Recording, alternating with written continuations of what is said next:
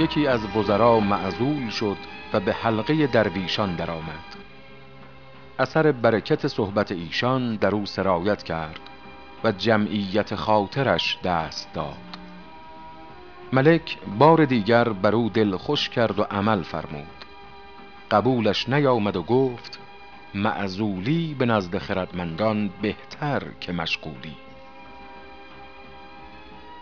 آنان که به کنج عافیت بنشستند دندان سگ و دهان مردم بستند.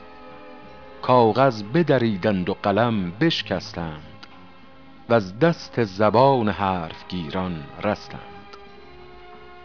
ملک گفتا هر آینه ما را خردمندی کافی باید که تدبیر مملکت را بشاید.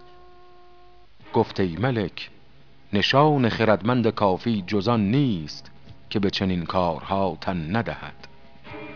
همای بر همه مرغان از آن شرف دارد که استخوان خورد و جانور نیازارد. سیهگوش را گفتند تو را ملازمت صحبت شیر به چه وجه اختیار افتاد؟ گفت تا فضله سیدش می‌خورم و از شر دشمنان در پناه سولت او زندگانی می‌کنم.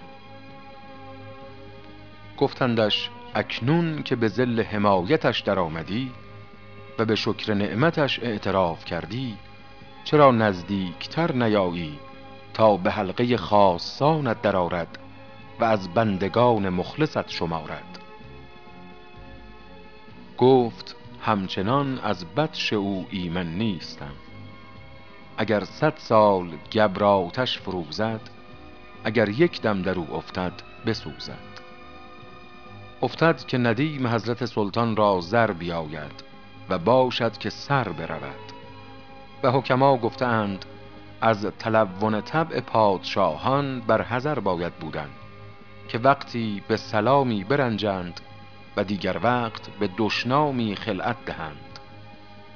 و آورده اند که زرافت بسیار کردن هنر ندیمان است و عیب حکیمان. تو بر سر قدر خیشتن باش و وقار بازی و زرافت به ندیمان بگذار.